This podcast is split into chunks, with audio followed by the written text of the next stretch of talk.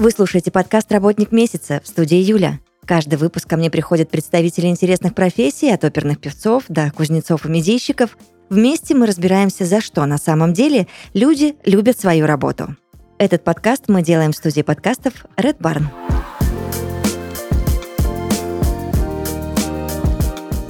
Сегодня на мои вопросы будут отвечать Лина Сидорова, цифровой художник по окружению, мотопейнтер, руководитель школы 2D и 3D графики CG Lab. Здравствуйте вам, Лина. Добрый день. И Екатерина Маликова, 2D-художник, куратор курса «Игровая графика» в школе CG Lab. Здравствуйте вам, Екатерина. Здравствуйте. Есть у меня к вам прекрасный сеньорит ряд вопросов, потому что, ну, по мне, так у вас очень и очень интересные профессии, и давайте разбираться вообще, что же это такое, да и вообще очень интересно узнать, что такое CG Lab.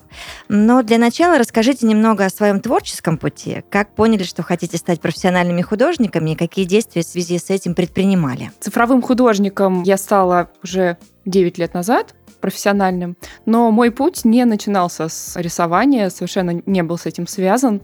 Я по образованию вообще специалист-программист информационные технологии в бизнесе.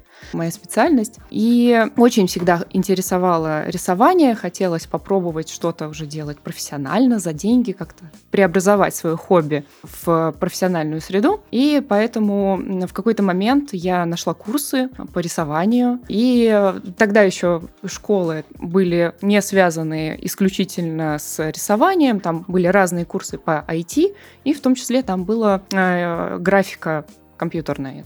Надо попробовать, я угу. решила э, попробовать. Ездила специально в другой город, еще тогда курсы были очные. И вот э, это дало такой мощный толчок для того, чтобы пробовать себя уже в индустрии. Появились работы в портфолио. И уже после этого более-менее стало понятно, как вообще развиваться дальше, в каком направлении расти. И стала рассылать свое резюме, показывать свое портфолио. Меня, конечно, долго не брали, потому что новичок зеленый. Uh-huh. Но в какой-то момент меня взяли на стажировку, неоплачиваемую, совершенно бесплатную. И я за нее не платила, и мне не платили. И это было связано с, вообще с анимацией, то есть такая смежная получилась немножко профессия. Но уже после э, как раз этой стажировки меня пригласили уже в игровую студию, такую совсем маленькую.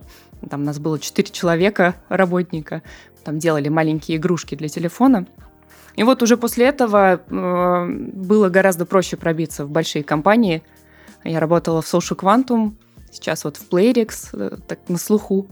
Очень на слуху. Мои любимчики, прям обожаю вас, правда. Лучшая графика, я считаю. Очень приятно это слышать, здорово.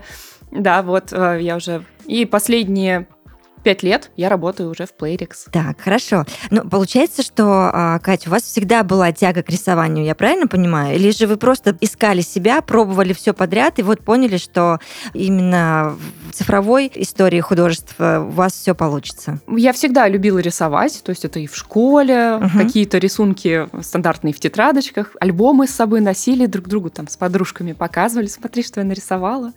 Ну, плюс увлечение в фэнтези, там, «Властелин колец», вот это все. Угу. То есть все, все рисовали, по-моему, вообще. Ну, мне кажется, из моих друзей все. И поэтому всегда хотелось попробовать. Потом у меня планшет появился, угу. на компьютере нач- начала рисовать. Э, то есть прям тяга-то была всегда. Хорошо, Лина, а как у вас все случилось? Ну вот я плюсую, что у большинства художников э, тяга к рисованию, она с детства. Угу. Либо кто-то подтверждает, что ты умеешь рисовать, и ты так воодушевляешься и больше в это вкладываешься. Я свою тягу к рисованию в итоге направила в сторону архитектуры, поступила в архитектурный институт, но в курсе на третьем поняла, что архитектор, возможно, из меня не очень выйдет, а художник я лучше разбираюсь в этой теме. И при этом параллельно я заметила, ну это было раньше, чем у Кати, 14 лет назад где-то, заметила, что оказывается можно рисовать на планшете, оказывается есть такая прям профессия цифровой художник, и эти люди реально mm-hmm. рисуют для игр. Это меня так вдохновило, то есть это прям была классная альтернативная профессия для меня и, можно сказать, профессия мечты. Я загорелась этой идеей, купила планшет, какое-то время на нем рисовала, ну, просто тренировалась, там участвовала в различных конкурсах, для себя там рисовала, нарабатывала портфолио. Какое-то количество работ нарисовала, и поскольку у меня прям горело-горело, я попала на первую работу, вот как раз концепт художником в игровую индустрию, как и хотела сразу. Ну, правда, из-за того, что я училась одновременно в институте, и уровень мой был невысок, срок, меня через какое-то время уволили и чуть было не выгнали из института, потому что все дело было на очном отделении, и разорваться было сложно. И вы пытались совмещать приятное с полезным? Да, конечно, там все были недовольны. Но в итоге все равно я пошла дальше. Там следующая контора Playflock, она до сих пор, в принципе, существует поработала там, сменила несколько студий. В процессе уже, в основном у меня обучение происходило именно на работе. То есть я делала задачи, у меня приходили какой-то новый тип задач, вроде обрисовки куча работ там других художников, и я так пропуская их сквозь себя, поняла, как в этом лучше самой, как в этом разбираться, как другим объяснять и так далее. В общем, спустя годы, наверное, самый большой опыт работы у меня было в компании Mail.ru в отделе маркетинга игр. Я рисовала промо-иллюстрации, ну, те, которые вы в рекламе обычно видите, где-нибудь в метро, по uh-huh. телевизору и так далее, связанные с любыми проектами, которые Mail.ru запускал. Вот, и там я проработала больше всего лет. А потом я уволилась, ушла в декрет, и через какое-то время у меня параллельно была преподавательская деятельность, и я решила, что можно было бы и саму организовать свою какую-то школу, и сделала школу Сиджи это очень круто. А давайте выясним вот какой момент. Возможно ли вообще научиться рисовать а, если тяга есть, а способностей не очень много. Например, я всегда хотела научиться рисовать, но я понимала, что ну, ну не дано мне вообще. А может быть, все-таки э, а, стоит что-то посмотреть, где-то поучиться, и все получится, как вы считаете? Или все же кому-то дано, а кому-то нет? Ну, я, наверное, отвечу, что талант — это на самом деле миф. Угу. В большинстве случаев любой человек может научиться рисовать, если у него достаточно мотивации, э, достаточно времени, если он готов себя посвятить этому делу, а, уделять свое, свое свободное время и несвободное тоже. То есть было бы желание. Потому что есть довольно много примеров, когда человек, совершенно никогда не рисовавший, становится довольно успешным ну, коммерчески, скажем так, успешным художником, устраивается в дальнейшем в игровую студию, у него все прекрасно и хорошо. То есть вот он настолько хорошо хотел, настолько сильно хотел, что а, он вложился в обучение, там, по, нашел себе наставника или прошел какие-то курсы. А, то есть всегда очень важно, чтобы ты не один вот этот путь проходил, а искал поддержку. Это могут быть какие-то друзья, а, какие-то курсы, какой-то наставник, да, то есть э, у всех этот путь по-разному проходит, но совершенно не обязательно быть каким-то гениальным от а, в рисовании, чтобы куда-то потом устроиться. То есть можно вообще ничего не уметь. Это хорошая новость, правда. Я думаю, для тех, кто очень хотел, но думал, что абсолютно бесталанный. А, Алина, расскажите, пожалуйста, а как стать цифровым художником? Сложный ли это путь? Первый шаг, который вам нужно сделать, это купить планшет, на котором будете рисовать. Мне все еще приходят э, иногда и ученики, у которых нет планшета, они мышкой пытаются это делать. Это очень удобно. Планшеты сейчас э, по ценовой категории, в принципе, достаточно дешевые есть, можно себе позволить это удовольствие. Ну, чтобы в первую очередь у вас был, вам было комфортно и удобно это делать. То есть вы же художник, вам нужна кисть или карандаш. Вот угу. если вы цифровой художник, у вас должен быть стилус. Это пункт номер один. А дальше очень много способов, э, как начать вот нарабатывать этот навык. Если перечислять бесплатные способы, то это YouTube, искать там самостоятельно ролики, потом покупать книги. Катя рассказала, поддержка товарищей. Для меня очень классно работали конкурсы всегда. То есть я вижу какой-то конкурс, там конкретное задание, сроки, все ограничено, и нужно вот максимум себя выжить. Вот это хороший такой стимул, чтобы прокачаться за короткое время. Ну и, конечно, курсы уже из таких э, более серьезных способов. Э, в принципе, можно сделать такой порядок действий. То есть покупается планшет, какое-то время рисуешь для себя, пытаешься там понять в целом, как все это работает, а потом идешь, например, на курс.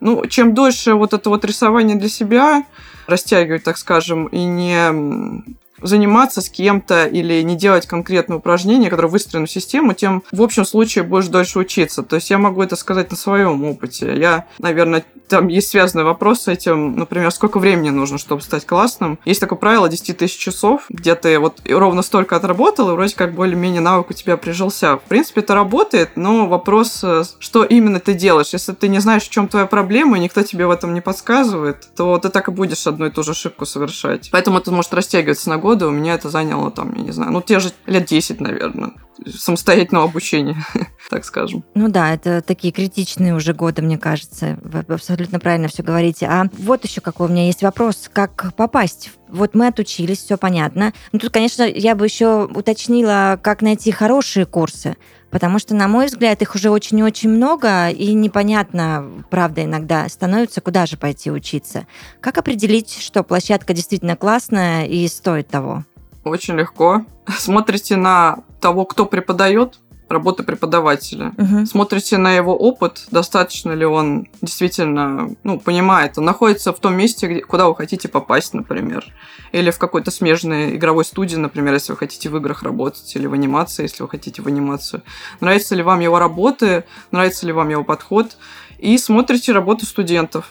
Ну и отзывы, конечно. Но мне mm кажется, вот по уровню важности первое это вот работа преподавателя, потом работа студентов, и потом уже отзывы. Угу. А, соглашусь с Линой, потому что многие смотрят только на отзывы, и там много восторженных студентов часто бывают, пишут а, крутые отзывы, и так понравилось.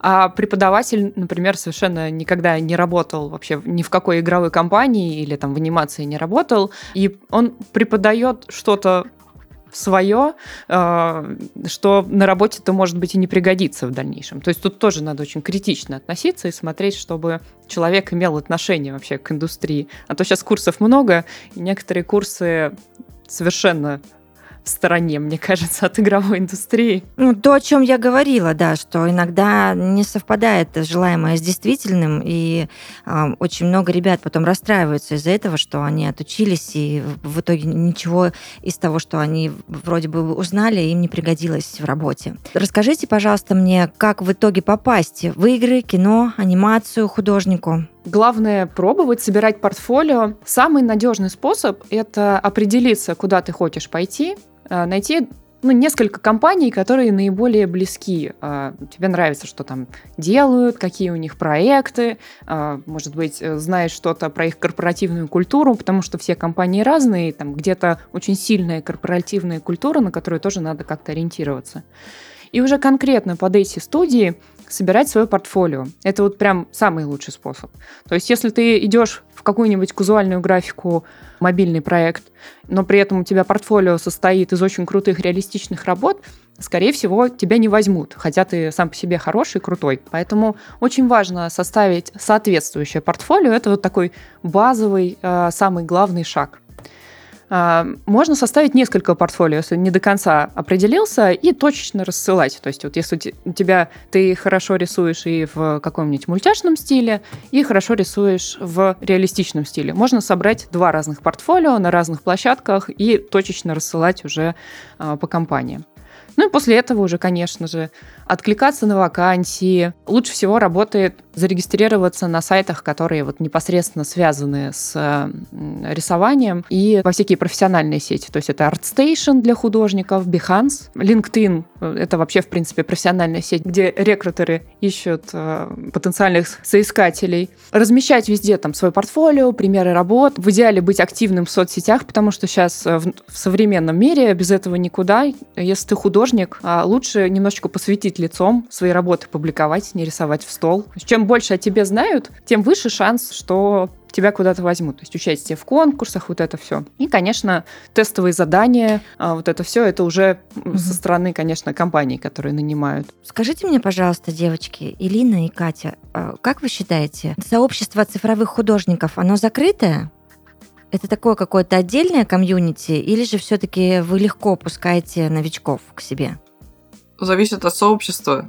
Угу. Вот наше сообщество школы, CG Lab, например, каждый месяц проводит э, бесплатный челлендж для художников любого уровня. Вы можете туда прийти, и там ваша задача рисовать каждый день месяц без пропусков. Там есть соревнования команд, конце там приятные подарки. Вы заодно познакомитесь с другими художниками, посмотрите, кто как рисует, у кого какой опыт, пообщаетесь там в чатах и так далее. Бывает, что художники создают специально какие-то закрытые чаты с определенной тематики, они сразу это обозначают, что у нас, мол, закрытое что-то, вот мы хотим так. Угу. Ну и в разных соцсетях по-разному это делают. Есть открытые челленджи, есть закрытые. Как хочется. Это хорошо. Можно свои собственно создавать самому художнику. Взять и чат организовать. Вот там будут только... Я, кстати, даже вижу иногда объявления всяких открытых группах ВКонтакте, например, что «Всем привет, я такой-то, такой-то, хочу, чтобы был такой-то возраст в этой группе, мы будем рисовать и обсуждать, например, только животных» все пошли ко мне. Вот, интересно. А давайте тогда разбираться, какие специальности есть внутри этой профессии. Я так понимаю, что направлений очень много, да? Направлений просто огромное количество. А, можно найти на свой вкус а, занятия. А, самое очевидное – это рисовать наполнение для игр. Это концепт-арт персонажей, концепт-арт фонов – а, но помимо этого есть еще множество других направлений специализации. То есть можно рисовать интерфейсы, да, это UI-художник, который занимается э, интерфейсами. Можно рисовать эффекты какие-то, да, то есть э, то, что в дальнейшем будут уже аниматоры работать. Можно вообще в анимацию идти, да, то есть тоже такая смежная профессия. Также есть э, всякие технические специальности, которые очень важны. Технические художники, которые занимаются там, нарезкой графики, вставляют графику уже уже в проект, э, в движок.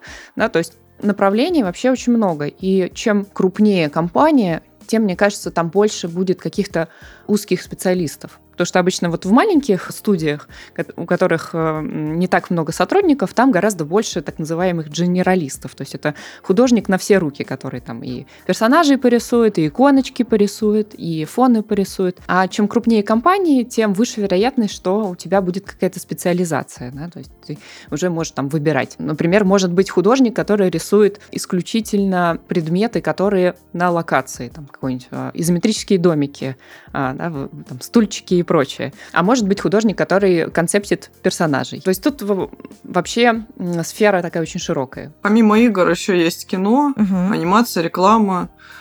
И часто, ну, например, если вы рисуете в реалистичном стиле, можно рисовать вообще на все фронта, если вы, например, фрилансите. То есть у меня такой опыт есть. Я рисовала как для кино, так и для игр, так и просто рекламы. Ну, вроде, например, был проект, это даже не реклама, можно назвать что-то опять смежное, такая область, выставка стилистов в Лондоне. То есть там люди показывали прически красивые, какие-то такие фантазийные достаточно. А на заднем фоне был мой арт с анимацией красивой тоже. Что-то такое. Потом не обязательно работать по найму, постоянно на какую-то студию или очно работать. Можно, например, быть фрилансером, вольным художником, выбирать на свой вкус проекты, либо вообще работать только с людьми. Есть такие тоже интересные варианты, например, рисовать э, не компаниям, а людям на заказ. То есть человек пишет объявление, сделайте обложку для книги, или хочу персонажей, пишет описание персонажа, это должен его придумать. Но обычно такие работы, они, естественно, менее стабильные и хуже оплачиваются. А вам как больше нравится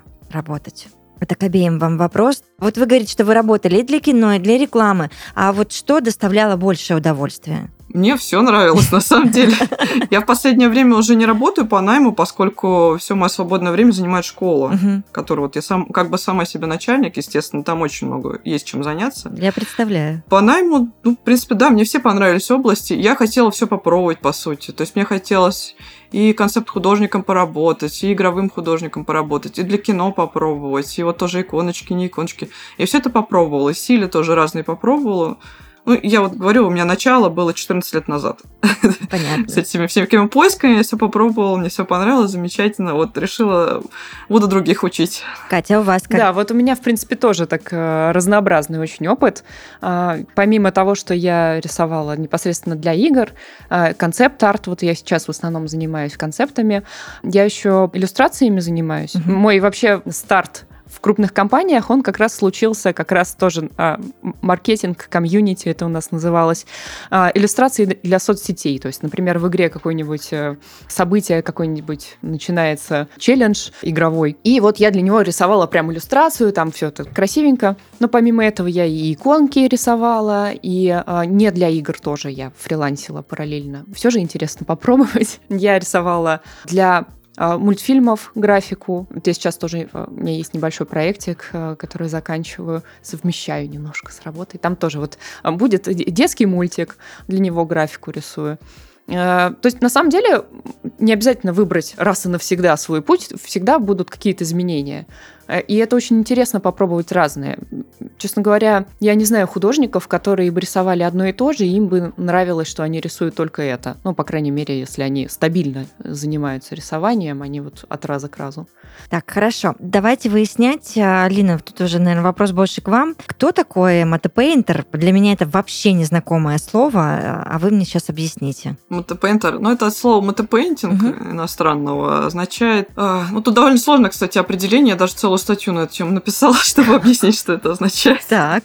Можно, можно загуглить, просто в гугле написать, что такое мотопейнтинг. Скорее всего, там будет первая статья от меня. Угу. По крайней мере, сейчас так.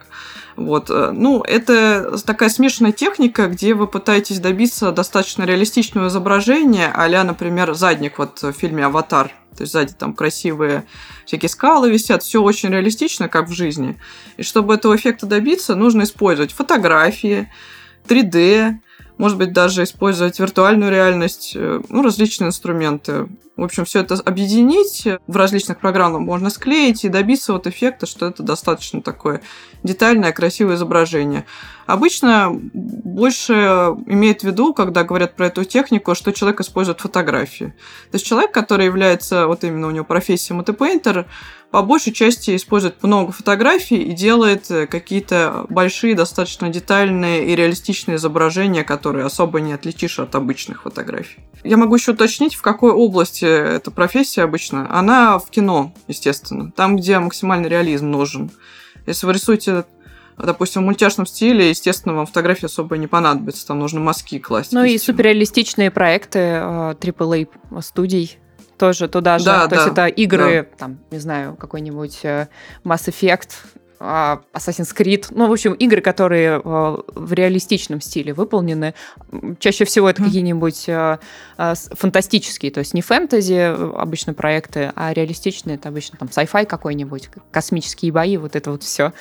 Туда чаще всего как раз Matte Paint Paint нужен. Ну, благодарю вас, стало еще, еще более понятно. Хорошо, Кать, а что делает игровой художник? Расскажите, пожалуйста игровой художник, он э, делает наброски, да, тут на самом деле нету какой-то вот э, большой сложности в понимании того, что делает игровой художник. То есть тебе дают задачу, грубо говоря. Там э, разработчики, геймдизайнеры описывают, что им нужно для игры, какие процессы их интересуют. Там, нарисовать фон, нарисовать персонажа. Дают описание текстовое, а, там, может быть, на созвоне вы это обсуждаете дополнительно, какие-то детали. То есть у тебя есть э, техническое задание, по которому ты а, отрисовываешь то, что от тебя хотят. То есть это может быть, там, например, придумать персонажа. Персонаж должен быть там старичок лет 50. Дают там тебе несколько примеров, как они видят тебе, себе этого старичка. И вот ты должен а, этого самого старичка прикинуть несколько вариантов, грубо говоря, и там из них выбирают, и ты продолжаешь работу. То есть Игровой художник, он работает, преобразует, грубо говоря, идеи геймдизайнеров э, в какой-то такой э, понятный вид, который уже в дальнейшем будет использоваться в игре, в графике, который будет видеть игрок. Это может быть там и персонажи, понятно, и фоны, и все что угодно. А, тогда давайте разбираться дальше, что такое казуальный стиль. О, это моя стезя. Э, так. Это мое направление. Я всю свою профессиональную деятельность работаю именно в этом стиле. Казуальный стиль это то, что часто называют мультяшный стиль, да, это какие-то персонажи с измененными пропорциями, которые выглядят так миленько, вкусненько. Я это еще называю лялечно. Лялечно, да, подходящее слово. То есть это какие-то такие стилизованные вещи, там персонажи, объекты. А, то есть ты узнаешь, что вот это, например, стул, да, но этот стул он такой миленький, пухленький, маленький, интересненький. Там обычно очень чистые, яркие цвета, очень солнечное впечатление от игры, да, то есть а, казуальные угу. игры, они как правило, такие вот а, для того, чтобы принести максимум радости. Они а, несложные а, по механике, то есть может овладеть любой. Там не надо каких-то суперспособностей, там, суперреакций для того, чтобы играть в казуальные игры. И, соответственно, казуальный стиль, он как раз поддерживает вот это вот ощущение приятной, легкой игры, Э, он такой весь мягенький, кругленький, пухленький, такие пупсы, э, кукольные домики, да, то есть есть такая кукольность угу. в этом стиле. Лин, скажите, пожалуйста, казуальный стиль, э, игровым художником, мотопейнтером можно стать благодаря обучению в CG Lab? Конечно. У нас есть специализированные курсы. Угу. Если вы хотите стать мотопейнтером, вы можете пойти на мой курс, который преподаю лично я, называется «Концепт арт-окружения». Если вы хотите рисовать в казуальном стиле, идите к Кате на ее курс, э, на котором она является куратором, либо на ее личный курс, который она скоро допишет. Он будет называться «Казуальный стиль». Вот, а текущий курс, на котором она преподает, называется игровая графика. То есть на этом курсе вы можете попробовать как раз вот все вот эти вещи, что она перечислила. Нарисовать персонажика, иконочку, менюшку и все такое прочее, сделать в итоге себе в портфолио готовый проект. На моем курсе вы можете сделать очень много пейзажей, себе портфолио в итоге ориентироваться в эту, в эту область. Также у нас есть курсы для начинающих, то есть совсем с нуля вы вообще практически не умеете рисовать, приходите, мы вас научим. Есть э, курсы по 3D-графике. Мы ее здесь особо не упоминали, но это когда вот именно упор на 3D-моделирование. Оно немного uh-huh. про другое. Меньше про рисование, больше про моделинг предметов. У нас, э, опять же, специализация на игры. То есть после этого курса, если вы будете стараться и сделаете все хорошо, то вы можете в итоге устроиться на работу в геймдев тот самый. Ну и плюс еще есть э, курсы у нас по иллюстрации. На всех курсах у нас э, работают специалисты вот узкие, которые хороши именно в этой области, и у них соответствующий опыт, и много лет они занимались именно тем, о чем рассказывают или преподают. Это важно. А с какого возраста можно учиться в CG Lab? Ну, в целом ограничений у нас особо нет. В основном у нас идут э, младшего люди возраста на курс, который называется «Анатомия для художников». Там можно рисовать в том числе карандашом, и иногда родители своих детей туда направляют, чтобы они начали уже учиться рисовать. На остальные курсы, ну там нет каких-то, говорю, ограничений, но в целом туда идут уже люди более-менее взрослые, mm-hmm. которые определились целями, то есть они хотят где-то работать, конкретно уже пойти. Поделитесь своим опытом. Сколько часов в день нужно рисовать, чтобы стать очень профессиональным художником? Или, может быть, надо что-то другое еще делать, не только рисовать? Ну, я на эту тему уже говорила немного про правило 10 тысяч часов. Ну, в целом оно работает. Вопрос в том, исправляешь ты свои ошибки, понимаешь ли ты, в какой области ты слаб, и что именно нужно вот править, так сказать, в том, что ты повторяешь каждый день много часов. Ограничений по количеству часов рисования в дне вообще нет. Только ограничение это ваше здоровье. То есть, если вы будете очень много рисовать, вы будете сидеть за компьютером в довольно такой неподвижной позе, у вас начнутся проблемы, связанные вот именно с сидячим образом жизни. Поэтому, если вы собираетесь становиться профессиональным или даже художником-любителем, не забывайте, пожалуйста, разминаться периодически, заниматься спортом и ну, профилактику всех этих вещей, как бы я по себе сужу и по друзьям своим, которые проходили уже через это, у всех вылезают разные болячки, связанные именно с таким вот неправильным образом, так скажем, и многочасовым сидением. Делайте перерывы, еще глаза тоже сильно устают и тому подобное. А так, как бы, сколько вот можете выделять, сколько вам у вас получается, столько выделяйте. То есть у людей же ситуации разные. Кто-то свободный студент, он может хоть 6 часов в день рисовать. Кто-то уже на работу устроился, и у него нет вариантов, кроме как рисовать 8 часов. Хочешь и не хочешь, ты будешь развиваться на работе. Поэтому работа часто ну, да, довольно эффективный способ улучшать навык. А если ты, например, работаешь на другой работе, и у тебя это как хобби, которое ты думаешь, развивать или не развивать, то да, конечно, у тебя может быть 2 часа в день. Тут важна регулярность, на мой взгляд. А уж количество это определяешь уже сам. Я еще добавлю. Давайте, конечно. Есть один очень известный э, в игровой сфере художник, Руанжио. И вот он как-то сказал на вопрос, сколько часов в день надо рисовать, чтобы хорошо рисовать. Он ответил, что, ну, я рисую 10 часов в день на работе, и дома потом еще 2-3 часа. Но больше 14 часов уже много, да, уже тяжело. Не надо больше 14 часов в день рисовать. Вот тут кому сколько сил хватит, кому-то и 14 часов в день нормально рисовать. Но я считаю, что лучше, конечно, соблюдать вот этот баланс между жизнью и рисованием, иначе перестаешь видеть свои ошибки, устаешь, да, вот опять-таки э, перегружать тело, и угу. отдых тоже очень важен, там, чтобы не заработать себе лучезапястный синдром, э, всякие профессиональные заболевания художников тоже надо себя поберечь и все-таки не рисовать по 14 часов в день, это очень много и очень тяжело. Катя и Лина, одно дело стать хорошим художником, а другое дело учить других людей становиться хорошими художниками. И вот мне очень интересно, легко ли вам дается преподавательская деятельность? Потому что вы же тоже прекрасно понимаете, что не все умеют быть преподавателями. Да, конечно. Э, я преподаю уже больше семи лет, поэтому для меня это уже тоже как часть моего обычного процесса, что-то вроде рутины и такая уже привычная деятельность. Поэтому я могу сказать, что мне дается это все легко, потому что все шишки я уже набила, все, все уже отработала. В разных э, форматах я преподавала и очно, и онлайн я сейчас больше, по большей части преподаю. В принципе, я не могу сказать, что это какая-то проблема для меня, но это как в любой профессии. То есть вы спросите токаря, легко ли ему заниматься своими делами вот этими. Если он только начинающий человек, он скажет, это ужасно сложно, я не уверен в себе, и вот это все. А если вы уже набили mm-hmm. руку на этом всем, то да, будет даваться, скорее всего, легко. Но тут склонности, как бы опять вопрос. Возвращаемся к вопросу таланта. Есть ли склонность или талант, или что-то в этом духе преподаванию человека? Ну, обычно сейчас современный мир, можно не работать из-под палки. Если вы чувствуете, что вам интересно заниматься преподавать увлекательно, вы получаете от этого удовольствие, вы чувствуете, что это вот ваше какое-то направление, которое вам нравится, то и занимайтесь этим.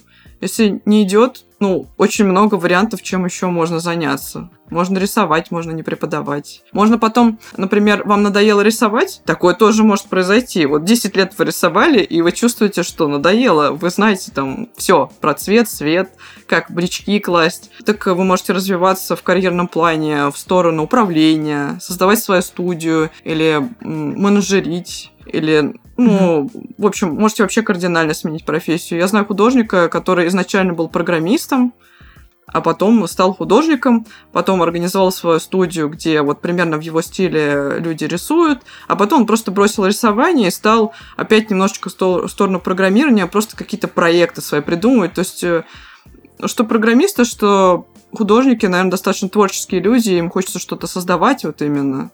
Так что как бы создателем, можно сказать, можно оставаться и менять род деятельности, например, на мой взгляд. Катя, что скажешь? Ой, мне очень нравится преподавать. Я преподаю уже внезапно два года. Как-то быстро очень время пролетело. Я просто люблю э, передавать знания, э, уделиться своим опытом. То есть у меня всегда была склонность к тому, чтобы там кому-то где-то помогать, да, ну, еще там вспоминая школу, университет, постоянно кому-то что-то объясняла, э, а тут еще и э, любимая сфера рисования, и поэтому вот общение со студентами мне прям очень нравится, я стараюсь максимально их поддерживать, не только давать вот э, фидбэки по домашним заданиям, но их как-то поддерживать морально, направлять, с кем-то мы продолжаем общаться и в дальнейшем, там работу предлагали, например, двое моих студентов уже работают в Playrix, и я с ними общаюсь. То есть а, мне кажется, вот этот вот процесс преподавания, он такой очень тесный и немножечко завязан на общение с людьми, вот именно, что должно нравиться обще, общаться с людьми и вот прям как-то проникаться, вникать в их работу, да, а, в обучение. Надо любить это дело, чтобы преподавать, мне кажется. Безусловно, я согласна с вами, конечно, и понимать, что на тебе лежит огромная ответственность, и не все с ней справляются, поэтому я вас сейчас слушаю, и ну, здорово, что у вас вот такой настрой э, внутренний, стержень такой очень классный и развернут он куда нужно, и это прям дорогого стоит, правда. Давайте выяснять еще вот э, какой момент. Случались ли в вашей практике неудачные рисунки, за которые было, быть может, даже стыдно, и которые вы никогда никому не покажете? У меня на компьютере лежит папочка, прям так называется, неудачные проекты, которые я когда-нибудь, может быть, переделаю или как-то использую. Конечно, их очень много, в том числе случались эти проблемы и на работе, но тут как бы ты ограничен. У тебя есть конкретное задание, вот ты его сделал, хорошо, плохо, но ты должен его сделать. Что, что ты не можешь сказать тому, кто тебе дает задание, что нет, подождите-ка, я попробую еще раз заново, еще через неделю переделаю. В общем, неудачных рисунков полно, естественно, их никто никуда не выставляет, либо выставляет, а потом быстренько убирает, и это нормальная часть деятельности. Это как вот если представлять айсберг, да, вот верхушечку видим, там все красиво, наканифолено, и ты такой весь идеальный, да, а внизу вот там вот эта куча работы какой-то неудачные попытки, вот эти конкурсы те же самые, там я, я, я не во всех конкурсах выигрывала, естественно.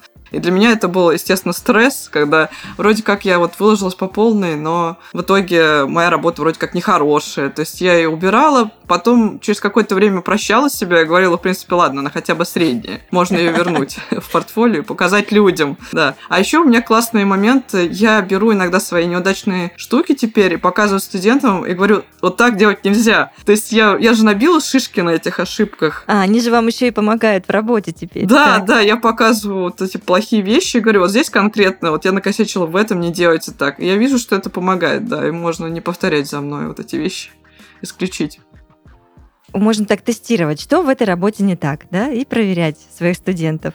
Да, желательно, Катя, желательно как... в конце курса уже, да, чтобы они что-то понимали, а не гадали в начале. Кстати, да, да. Катерина? Ну, конечно, у всех бывают неудачные рисунки, но я к этому немножко проще отношусь.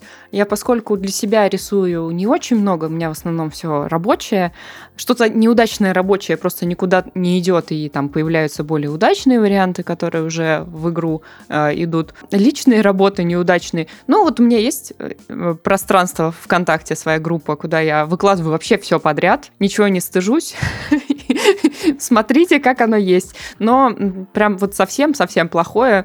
Оно вроде как есть, но я его показываю, просто, ну, меньше лайков будет. Ну, ладно, ничего страшного. То есть, тут, конечно, стесняться тоже не надо. Если рисуешь особенно для себя, а, просто, ну, кто тебя будет судить за то, что ты себе плохо нарисовал? Ну, только ты сам и будешь. Девочки, а в вашей профессиональной жизни случались хейтеры? Да, как вы вообще справлялись с этим? Ну, хейтеры у меня случались, что с рисунками, то есть пишут какой-то неприятный комментарий. Ну, именно хейтерский, имеется в виду не особо обоснованный, хотя человек думает, uh-huh, что uh-huh. он мне помощь оказывает какой-то критикой, ну, или наоборот, человек просто хочет какую-нибудь ерунду написать. Тут разные подходы. Иногда я вступала в диалог с этими людьми, что-то пыталась доказать, потом обычно это ни к чему не приводило, просто бросала беседу. Иногда я просто ничего не говорила, иногда удалила комментарий. Ну, конечно, вот лично меня такие вещи все равно задевают. Вот я бы могла сказать, что нет, все ерунда. Я все равно об этом, конечно, как-то переживала, подумывала об этом, но быстро как бы отходила. Ну ладно, вот кому кому-то что-то, день был плохой, что-то не понравилось, может быть. Ничего такого особо страшного, трагедии в жизни не произошло. У меня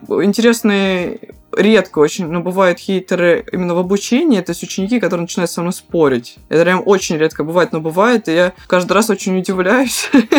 То есть, зачем ты пришел ко мне учиться, если ты считаешь, что я неправильно учу? Был даже один парень, который пытался меня учить, как мне учить. Интересно. Я пыталась с ним вести конструктивный диалог, но потом поняла, что не понимает. Не получается конструктивного диалога, и Э, я стала его игнорировать просто, а он э, меня преследовал какое-то время в соцсетях еще. Писал мне все комментарии, то есть это явно у него что-то не так было, а не у меня с обучением.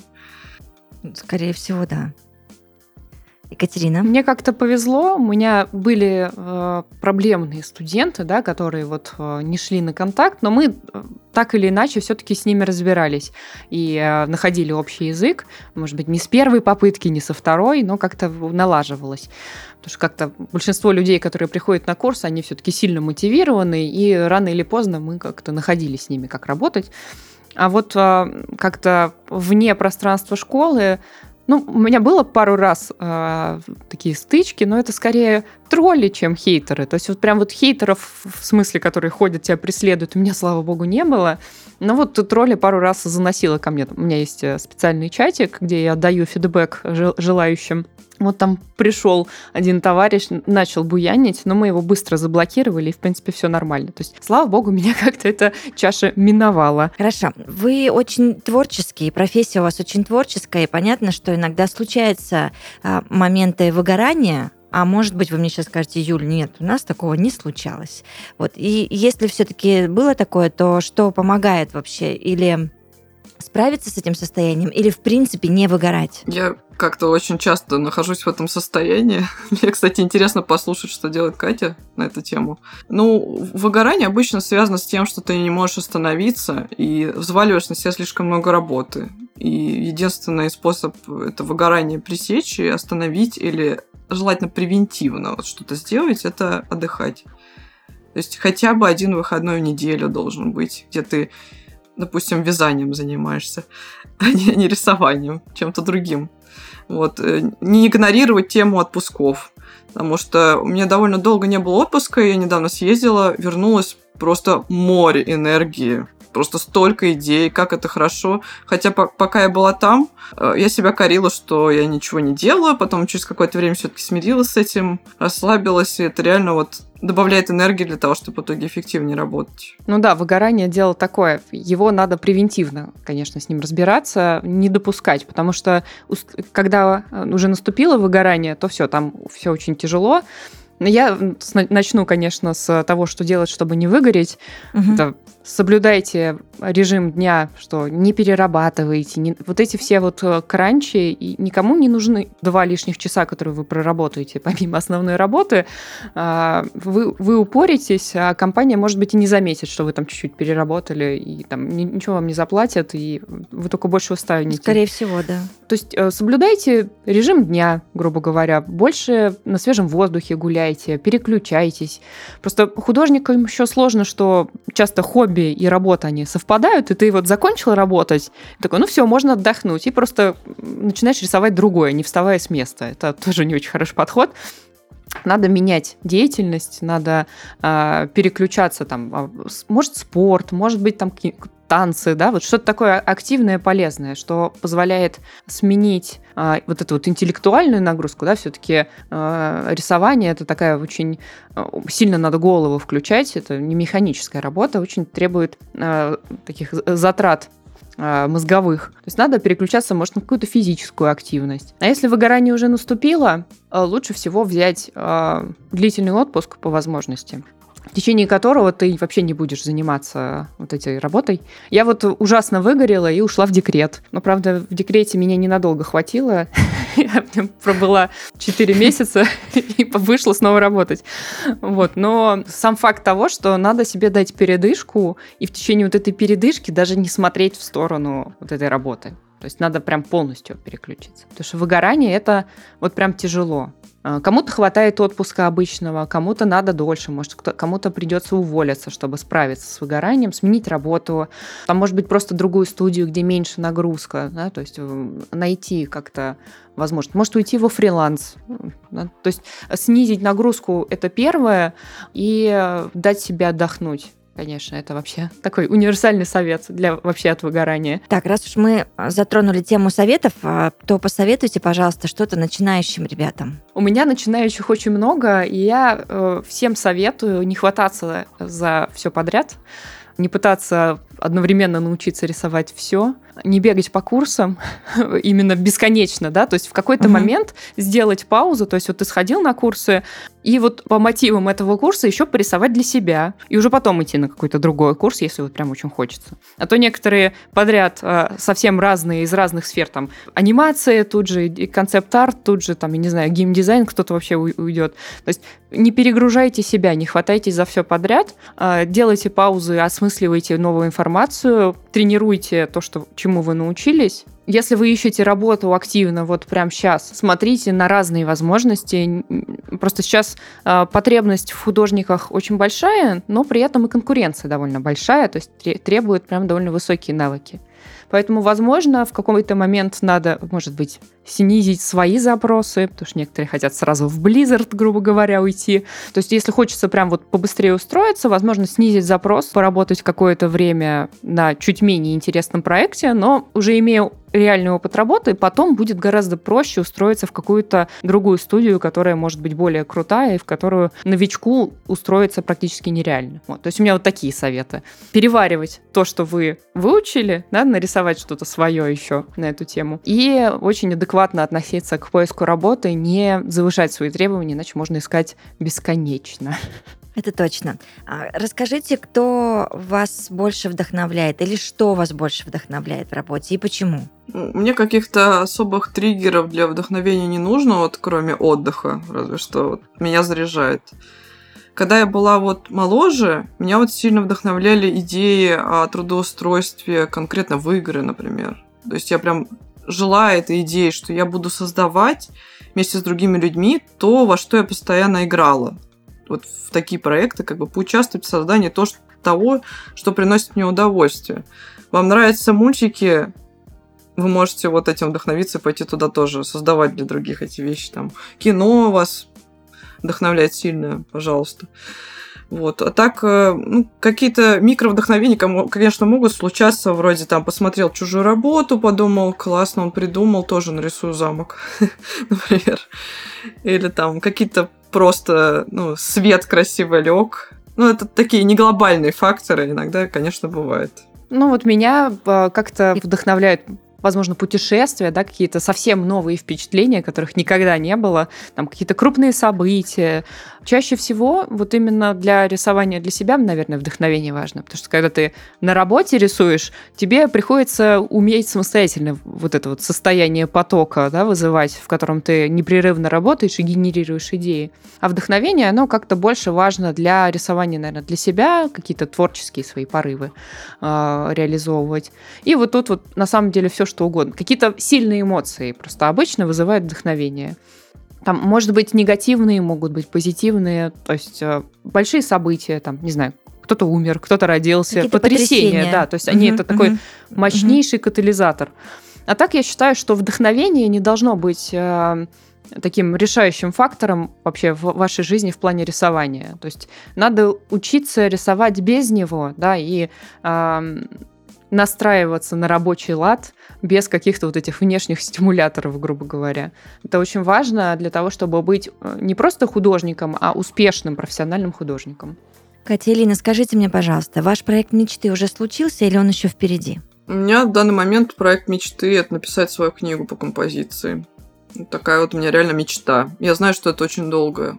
Этим всем надо заниматься, поэтому, ну, я обычно что-то себе мечтаю и начинаю делать к этому шаги. Составляю план, там делаю вот уже наброски для книги и так далее. А так, ну, в компанию какой-то максимальной мечты я не попала, потому что это слишком сложно в реальном мире было осуществить. Она слишком далеко, какие-то проблемы с тем, что, например, надо эмигрировать и тому подобное. Но на эту тему я сильно не расстроилась, потому что у меня вот этот фокус э, переместился на другие желания. Конечно, у вас такой глобальный проект уже создан. Это, я считаю, прям супер победа. Да, я, в принципе, довольна тем, что у меня сейчас имею, и хочу там в будущем что-то приобрести. То есть мне не делает несчастной то, что я не достигла еще чего-то. Мне нравится текущее состояние. Но прогресс, естественно, мне хочется всегда чего-то чего делать, и у меня, в принципе, вся жизнь состоит из каких-то проектов. То есть мне какой-то момент становится даже скучно, например, на работе, или я тоже в декрет вышла, вот как Катя. Мне проходит там месяца три, я чувствую, что просто стагнация, надо что-то придумать, какую-то такую задумку сложную, и я ее начинаю осуществлять и испытываю в процессе гамму чувств. От удовольствия до ужасных там этих разочарований в процессе, что я не могу то, что она придумывала сразу сделать, или там не идеально получается, но это такие типичные волны для, по-моему, любой творческой деятельности. То ты чувствуешь себя супер классным, и ты прям максимально сделал то, что мог, то ты чувствуешь себя ужасно, потому что ну, при этом никто это не знает. То есть все видят просто результат. Если вы сами не являетесь художниками, вряд ли вы понимаете, это, через что прошел человек, пока рисовал даже обычную картинку, такую вроде как простенькую. У меня все время такие скачки идут. Но я знаю, что это такое, я к этому привыкла, поэтому меня это как естественный такой процесс, и мне он даже нравится. Я тут целиком и полностью с Линой э, солидарна. Э, у меня вот прям проекта мечты особо и не было никогда. Мне хотелось тоже, вот мне главное было попасть в, вот в эту всю игровую индустрию. А, я понимаю, что художник это в том числе, ну, какая-то такая ремесленная, да, все-таки профессия. Ты создаешь руками ежедневно что-то. Тут нет такого, что нет вдохновения, не буду сегодня рисовать. Нет, сидишь и рисуешь. Поэтому э, мне кажется, для меня проект мечты — это проект, на котором отлажены процессы, грубо говоря, и э, все, что ты рисуешь, оно так или иначе пригождается, потому что все-таки в жизни художника, к сожалению, бывает, что вот ты рисуешь, рисуешь для игры что-то, а, например, игру не выпускают никогда, и это нигде нельзя публиковать. Так вот, мой проект мечты — это такой проект, с которого можно все показать, показать все, что ты рисовал, но это именно если по работе. А если вот так вот в целом, глобально, проект мечты. Вот, ну, ближайший мой проект мечты — это закончить курс, который я уже начала писать для новичков как раз по казуальной стилистике. Очень хочу его добить, довести э, в ближайшее время, потому что э, я вот вижу какую-то, ну, вижу себя довольно сильно именно в процессе преподавания, передачи вот этих знаний, которые у меня уже есть. Потому что я прекрасно помню, что такое быть новичком, и э, вот мне хотелось бы, чтобы люди которые пойдут в профессию после общения со мной на моем курсе, чтобы им было не так сложно, возможно, да, но и, и интересно. То есть вот такой вот у меня проект мечты. С вами очень было интересно разговаривать этот час. Я вас очень благодарю. Спасибо. Да, разговор был очень интересный, действительно. Да, действительно было очень интересно, спасибо. Все друг от друга получили удовольствие. Это точно, да. Лина Сидорова, цифровой художник по окружению, матопейнтер и руководитель школы 2D и 3D графики CG Lab, а также сегодня в подкасте «Работник месяца» Екатерина Маликова, 2D-художник, куратор курса «Игровая графика» в школе CG Lab. Я желаю вам всего самого наилучшего, чтобы все, что вы хотите, девочки, обязательно было реализовано. Вот. Ну и я надеюсь, что еще нам удастся как-нибудь поговорить. До свидания. До свидания. До свидания.